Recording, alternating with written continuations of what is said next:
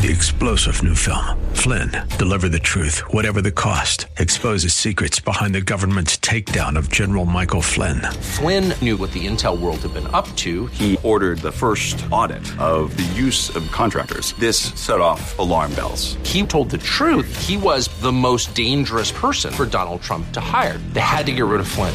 Flynn, deliver the truth, whatever the cost. Available now. Watch it today. Go to salemnow.com. Salemnow.com. Welcome to Grounded and Growing in Christ. I'm Dan Rhoda, a pastor of Orland Park Christian Reformed Church, and today we are going to open the Bible together to hear from God's Word. To hear all of the messages in this series, please visit groundedandgrowingradio.com. There you can learn more about this audio ministry, and we'd love if you'd consider providing financial support by making a gift of any amount. If you're not part of the local church, Orland Park Christian Reformed Church welcomes you to worship with us this Sunday as we gather to worship and hear the Word of God proclaimed. You can learn more about our church at groundedandgrowingradio.com. Turn with me in your Bibles to John chapter 17. John chapter 17. We'll be looking at John 17 as well as a wide variety of other different passages today. But we're going to start in John 17, verses 1 through 5. We're going to be continuing working through our series on our mission and our vision and the core convictions of Orland Park CRC, which we're calling Grounded in Christ and Growing in Christ. Last week we had a chance to take a look at our mission. Today we take a look at our vision, and that's going to come to us from John chapter 17, verses 1 through 5. When Jesus had spoken these words, he lifted up his eyes to heaven and said, Father, the hour has come. Glorify your Son that the Son may glorify you, since you have given him authority over all flesh to give eternal life to all whom you have given him. And this is eternal life, that they know you, the only true God, and Jesus Christ, whom you have sent. I glorified you on earth, having accomplished the work that you gave me to do. And now, Father, glorify me in your own presence with the glory that I had with you before the world existed. If you weren't with us last week, we had the chance to go over our church mission statement and to see how our church mission statement is drawn from, is drawn out of the scriptures. And uh, we had the opportunity to see what we hope as a mission is something that comes directly from the scriptures in a wide variety of different places. For those of you who missed it, who were not here, our mission statement is this the gospel of Jesus Christ compels us to worship, serve, and learn about God, and by the transforming power of the Holy Spirit, to take that gospel to our community and the world. If you missed that sermon, you can grab a CD or a DVD in the back of the lobby on your way out, or you can go to our website or our Facebook page to check that out. That is what was kicking off this series that we are now a part of, Grounded in Christ, Growing in Christ. Today, what's going to take place, we're looking at our vision. A week from today, Lord willing, we'll have a Reformation Day service. Two weeks from today, Lord willing, we'll have Orphan Sunday. And three weeks from today, Lord willing, we'll come back to take a look at the six core convictions that we have as a church. But today is the day we're going to be talking about our vision. We're going to be talking about what we pray that the Lord will do in our midst. We're going to be talking about what we need to see as a church. And as, uh, as we start out, I just want to display our church vision statement. And here it is. If we could pull that up on the screen, and I will read that for us. We desire to lead people to know Jesus Christ as friend Savior, Lord, and God. We desire to lead people to know Jesus Christ, to know Jesus Christ as friend, Savior, Lord, and God. This is our vision.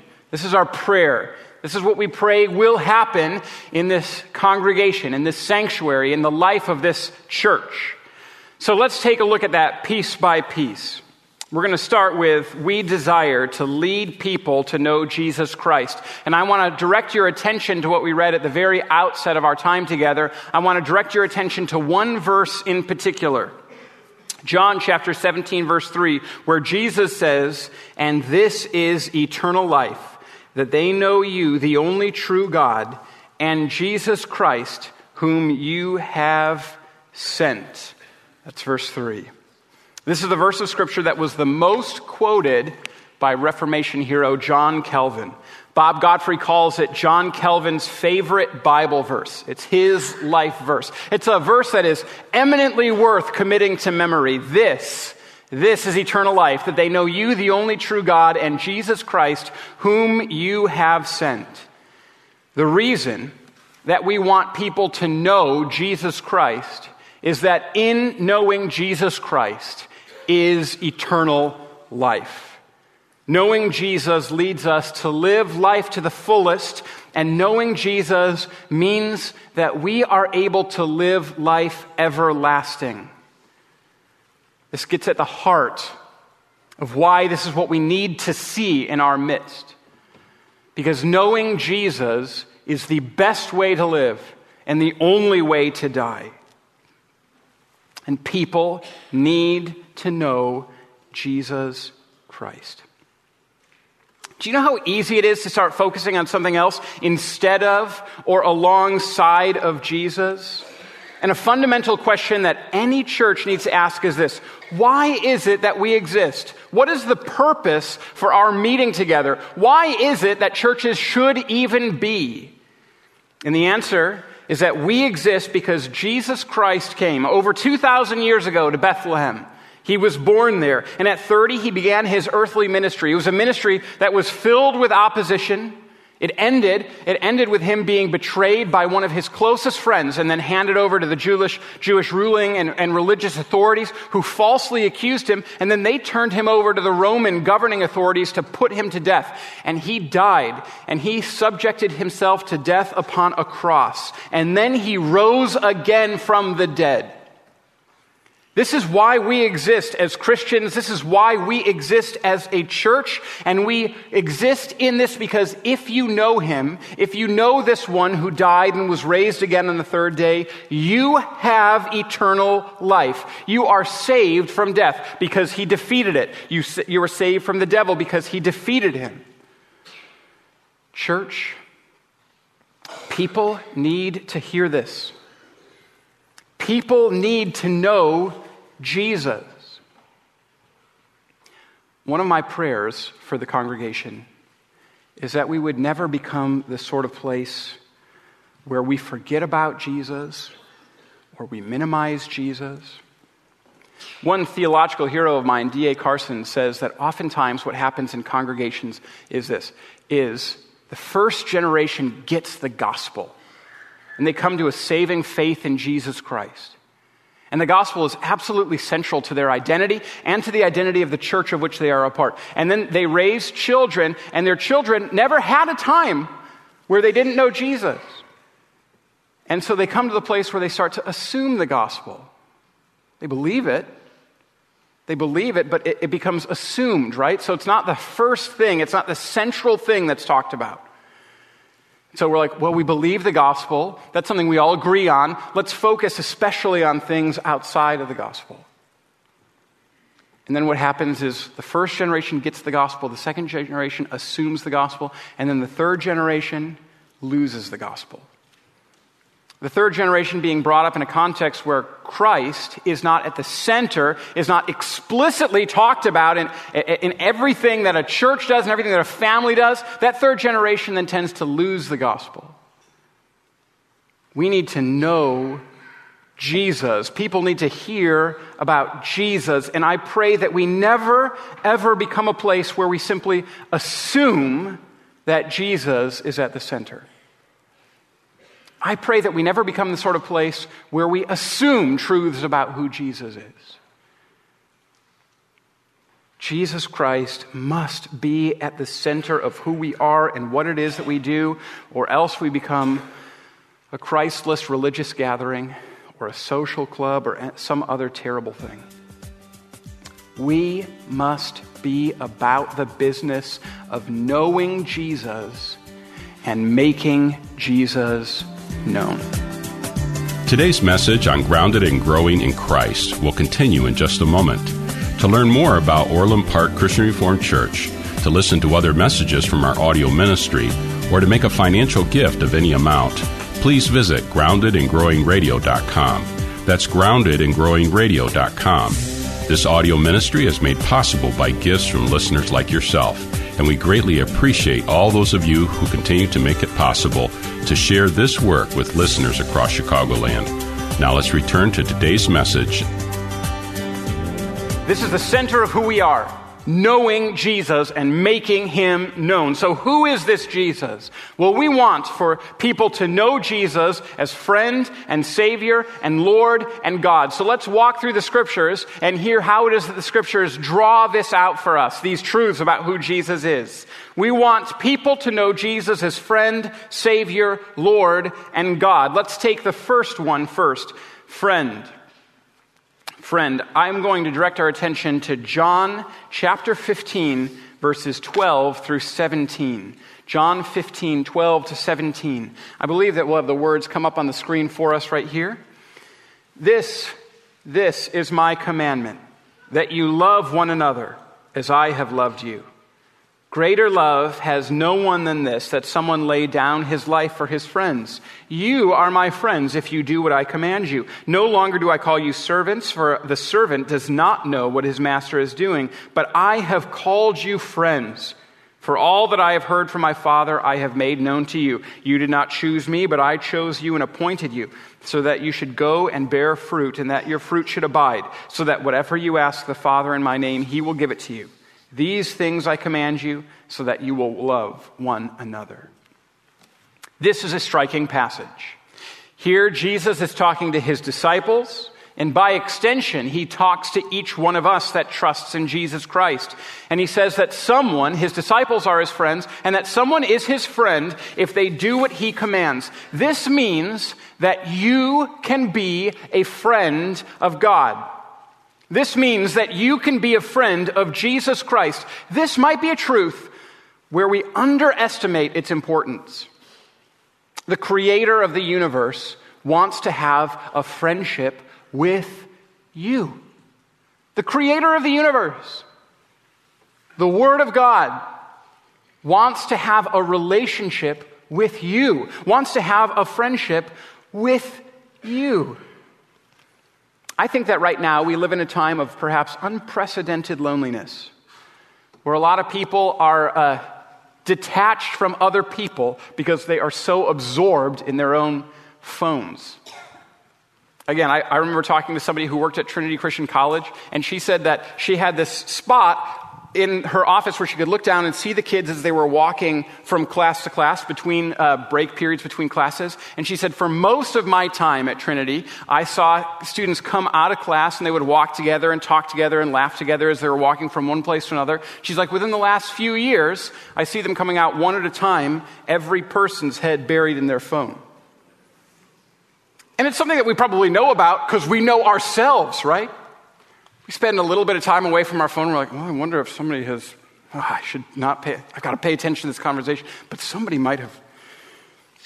I heard from somebody this week, he said that uh, in a different church, he said that his daughter makes her phone flash every time she gets a notification. He goes, it's flashing all day.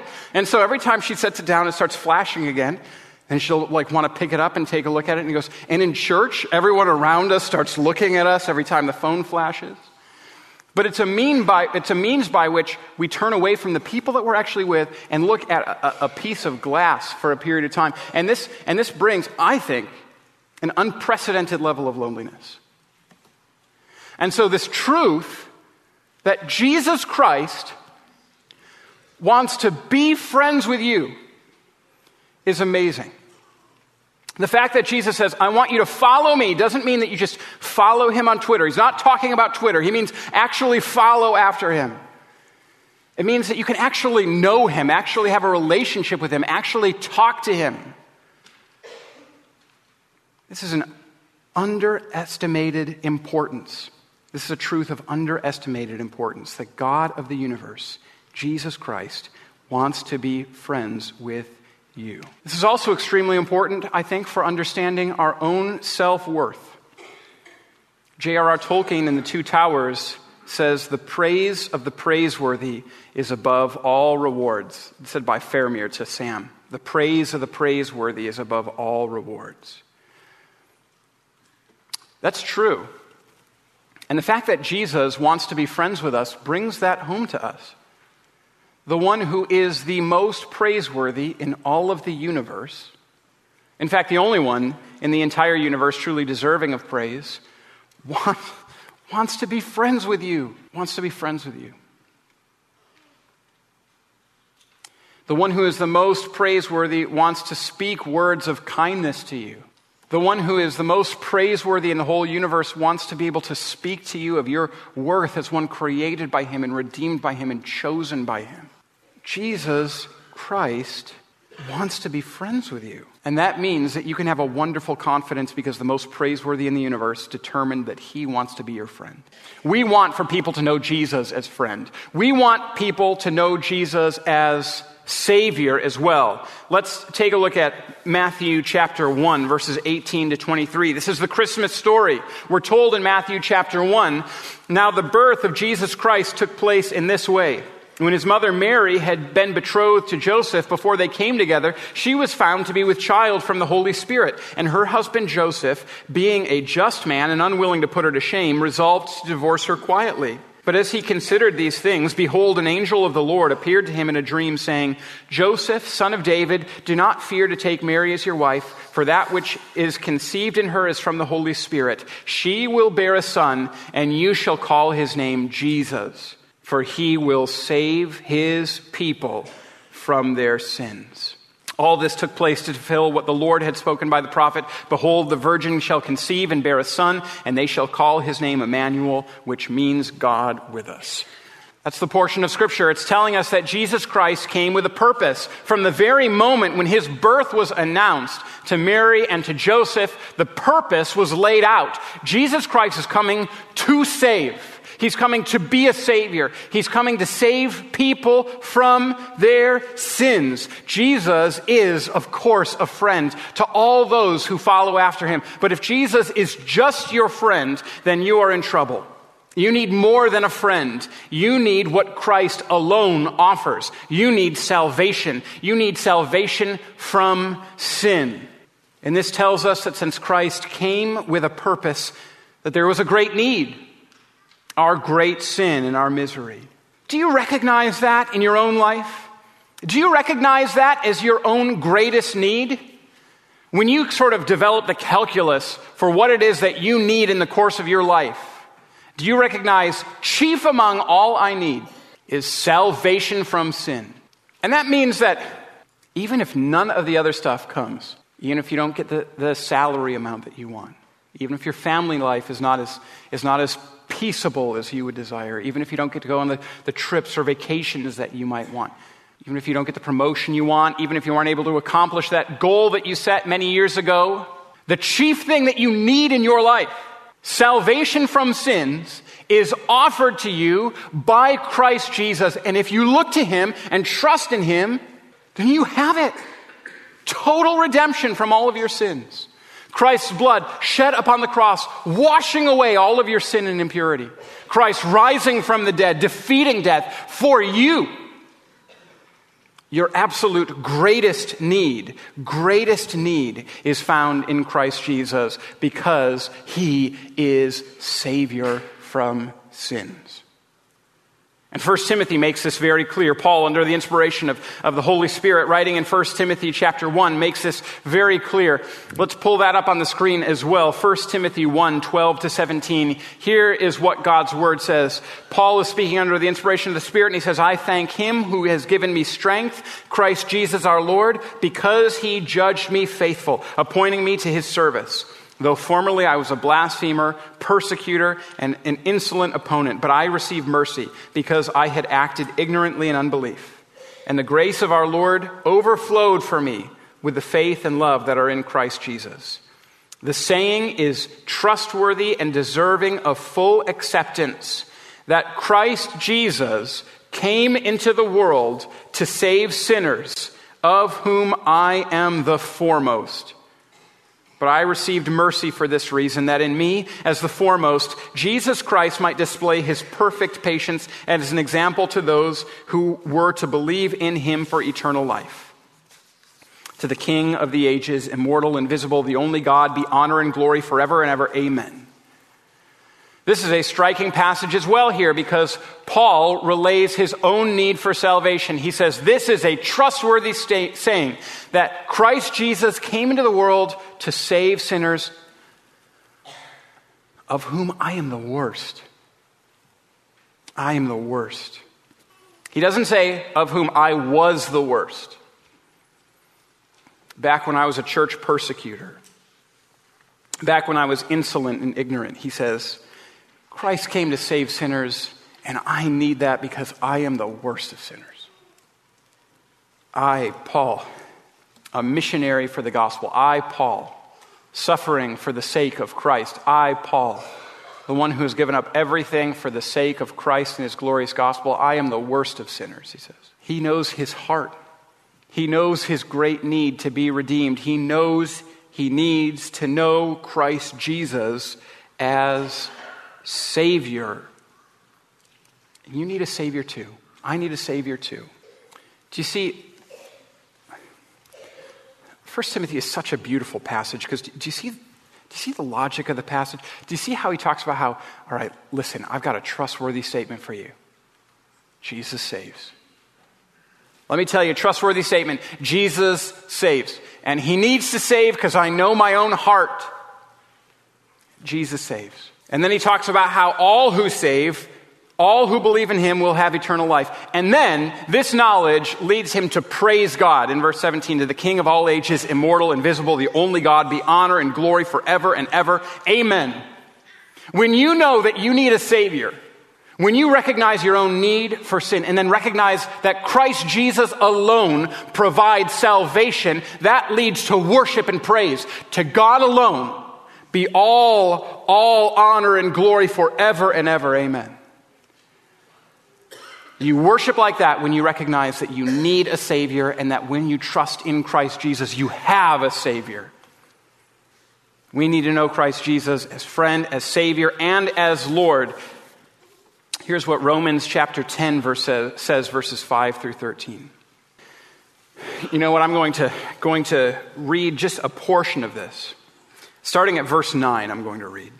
Because if you confess with your mouth that Jesus is Lord and believe in your heart that God raised him from the dead, you will be saved.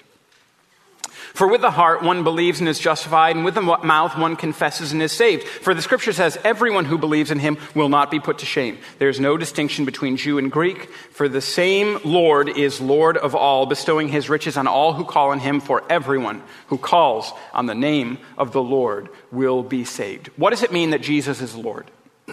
what does it mean that Jesus is Lord? It means that Jesus is king. It means that he is sovereign. He's the one that's able to determine how it is that we must live. Something that helped me to understand this is when I was in college, I was a part of Wheaton Christian Reformed Church, and there was a young man who was in high school who had started attending there. One of the youth leaders asked if I would mentor and disciple him. She said, He is somebody that wants Jesus as Savior, but not yet Jesus as Lord. And I thought about that for a little bit, and I realized that what she meant is that this is somebody that wanted to have some sort of notion that sins were forgiven, but actually didn't yet want to follow after Jesus in obedience and love. This is a temptation that might come to us. We think, you know what? I want that fire insurance.